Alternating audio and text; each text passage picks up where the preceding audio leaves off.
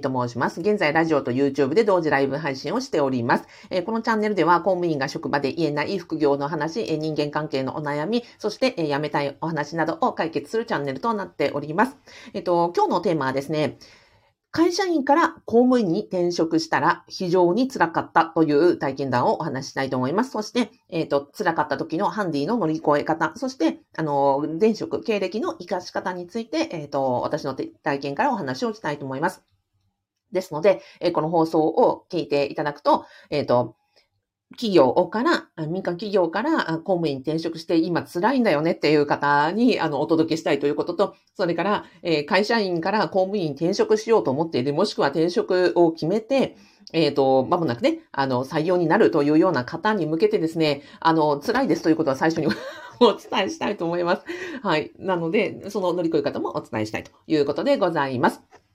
ね、このことはね、この間、昨日か。昨日、あの、とある、あの、お客様から、私にね、あの、アビさんこういう時辛くなかったですかって言われて、いやいや、辛かった、辛かったっていうことを言ってたところだったので、まあ、知りたい方、あの、お役に立てるかなと思っております。で、私の、えっと、経歴はですね、新卒で、えー民間企業に5年勤めました。で、これ正社員でした。で、その正社員でいる中で、うんと、仕事しながら公務員試験を受けて、で、国家認証に受かり、で、国家認証受かって、えー、民間企業を辞めて、で、えっ、ー、と、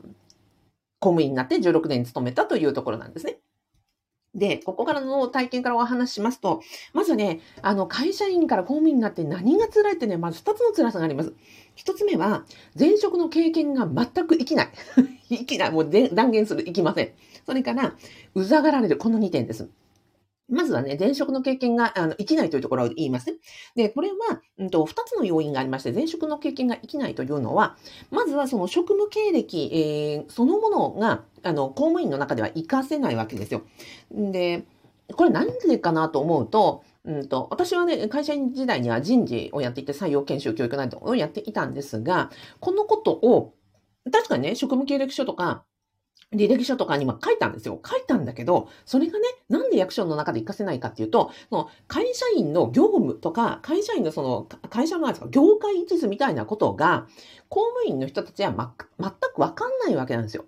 まあ、それそうですよね。うんと、公務員の中の用語とか職務って、民間企業の人にはわかんないじゃないですか。それって別にどこの業界が悪いとか、公務員が悪い、会社員が悪いじゃなくて、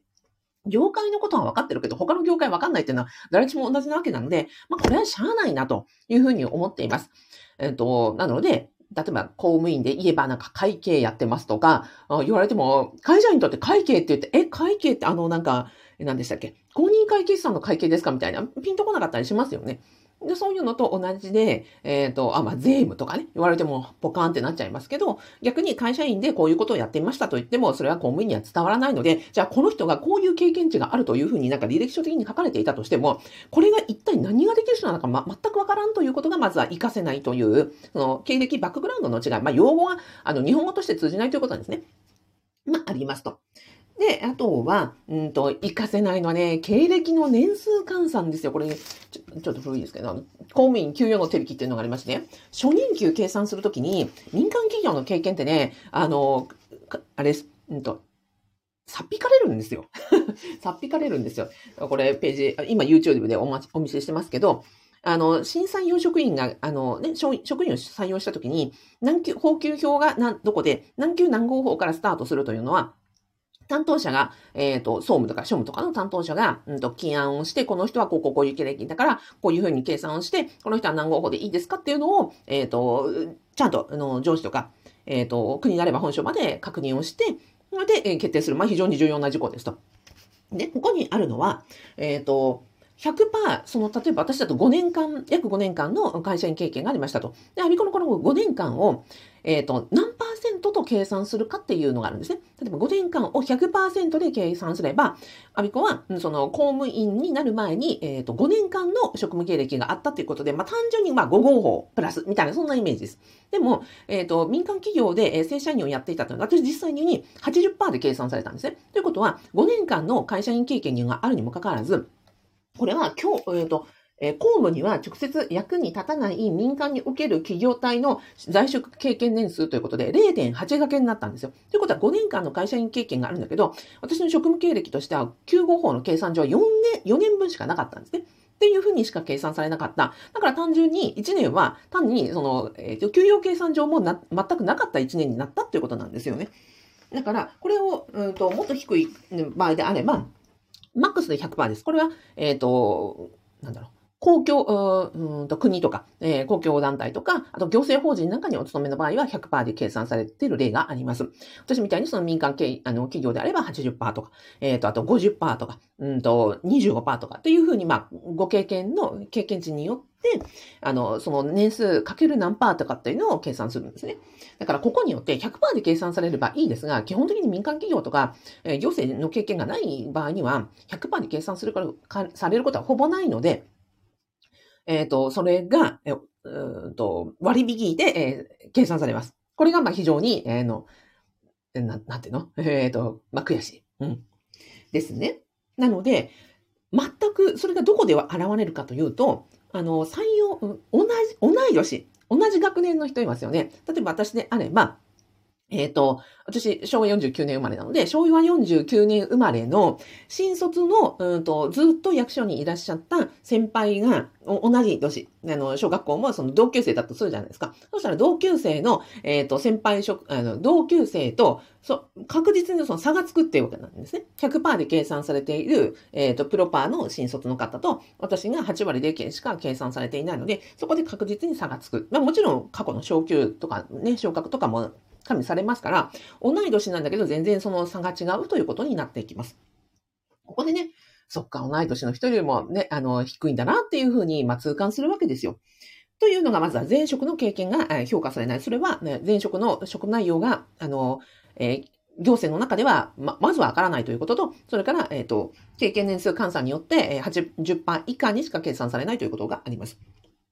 二つ目、うざがられるです。えっ、ー、と、うざがられるというのはですね、の民間企業経験者は、新卒の、うんと、新卒、えーと、採用組にとっては、やっぱりね、基本的にはうざいんだと思うんですよね。でそれをなぜかというと、うんと、それを思い知ったのは、同期、えっ、ー、と、新卒の同期がいましたと。私だとその同期採用の新卒の人もいて、で、同じくその新人の教育を受けたんですけども、新卒の同期からは、なんか、えっ、ー、と、なんでアビさんだけね、同じ、同じ今年、同じ平成15年採用なんで、平成15年採用なのに、なんでアビさんは、あの、給料高いのっていうふうに言われるんですよ、同期から。いやいや、私、あの、前のね、会社で経験値あるからさ、って、ね、初めて社会人になるわけじゃないから高いんだよとこっちは思ってるけど、でも向こうからしたら、新卒同期からしたら同じ3、4年数じゃん、みたいな。同じ新人なのになんであんただけです、あの、えっ、ー、と、給料高いのさ、みたいなふうに言われて、まあ確かになってそういうふうに思われるよね。そこで、なんかこう、うんと、なん、なんですかね、うん、嫌なんだろうなっていうふうに思ったっていうことなんですね。それから上司や先輩からも、の民間企業経験があることによって、あ、もう、あみこさんは、なんか、社会人経験があるからこんなこと言わなくてもいいよね、みたいな。え、いや、全然わかんないから教えてほしいんですけど、でもそこを、なんか、あの、社会人経験があるということで、まあ、かん、なんですかね、うんと、省略されてしまったりとか、あとはちょっとマウント取られたりとか、こんなことぐらいわかるでしょみたいな感じで、いやいや、私に教えてほしいです、みたいな。ここの業界は初めてなんですっていうふうに思いながらも、なんか結構わかるよねとか、ちょっと出るく打たれるとか、マウント取られるとかも結構ありましたね。ここから言えることは、えっ、ー、と、やっぱり新卒で公務員になって、えー、おられる方というのは、えー、民間企業を経験した人間に対してコンプレックスを持ってるなっていうのは本当に痛感しました。それは、今、あの、こうやってね、公務員が職場でいない話を聞く人をやってますけども、それはね、ずっとずっとやっぱりね、新卒の公務員の方は、それだけやっぱりね、プライド、ずっと長年行政に経験があるというプライドはありつつも、でも自分たちはここしか知らないっていう、なんていうのか、不安感とか、コンプレックスがやっぱあるわけなんですよ。だから、あの、ちょっとね、企業経験がある人間が来ると、やっぱりそのコンプレックスをきっと刺激するんですね。だから個人に対して、アビコが憎いとか、誰が憎いとかそういうことじゃなくて、なんていうのかな、うんと、コンプレックスを刺激する存在であるということは自分、自覚しなくちゃダメだなって思ったんですね。例えて言うならば、ね、ずっと日本で育ってきた人間が、えっ、ー、と、その、帰国子女、外国で生まれ育ちましたみたいな。で、日本に来ましたみたいな、例えば日本の人がいたとするじゃないですか。そしたら、ね、帰国子女は同じ日本人なのに、なんだろう、外国語がペラペラで、あの、グローバルなコミュニケーションができて、でも、かたや同じ日本人なのに、ずっと日本にいたから、え日本語しか喋れないみたいなのだと、やっぱり、うわーってキラキラしてるな、みたいな、その、コンプレックスがね、刺激されるわけですよ。そんな感じのイメージかなと思ってます。個人が悪いわけではなく、やっぱりその新卒の、えー、新卒採用組には、ここしか知らないというコンプレックスがあり、えっ、ー、と、企業経験者、えー、民間企業経験者が来るとそれだけでコンプレックスを刺激しているということは自覚する必要があるなと。で、これ、ただしですよ。でも、その、えー、新卒採用組にも、やっぱ、プライドがありますし、ね、行政背負ってきたという経験値もあるわけですから、そこを、なんかこう、あえて対立を求めるわけではなく、企業ではこうでした、みたいにふうにした、まあ、言わない方が、ね、いいなというのは、えー、16年の役所人生でよくよく分かったところです。で、まあ、これはその、忍耐、あの、個人、うんと、新卒採用なのか、それから中途、あの、企業経験者なのかで、分かれるわけじゃなくて、そもそも、ね、えっ、ー、と、日本社会の中で官と民の対立っていうのはある、あるじゃないですか。で、これは別に現代のみならず、えっ、ー、と、江戸時代にその死の交渉ってあったわけですよね。あの、お侍さん。えっ、ー、と、今の公務員は、その、もともとはお侍さんなわけですよ。お殿様に仕えていた。で、お侍さんが C ですよね。だからここが現在、現代の公務員なわけですよ。でも、かたや民間企業というのは C の交渉の省ですよね、ほぼね。ということは、もう古く歴史から言えば、えっ、ー、と、役所は、えっ、ー、と、死の交渉の C であり、えーえー、と、会社員は省であると。で、今の、ね、令和の現代においては転職ということで、この、え昔はこのヒエラルキーはずっと壊せなかったわけだけれども、でも転職ということによって、で、えっ、ー、と、死の人が、えっ、ー、と、将になることもあるし、将の人が死になることもあるっていう、あの、の方が歴史としては短いわけなんで、まあ、ここになんか潜在的な対立構造があるというのは、やっぱりあるよね、と。これが顕著に現れてるのが、官民共同とか、官民連携とかっていう言葉あるじゃないですか。ですよね。あの、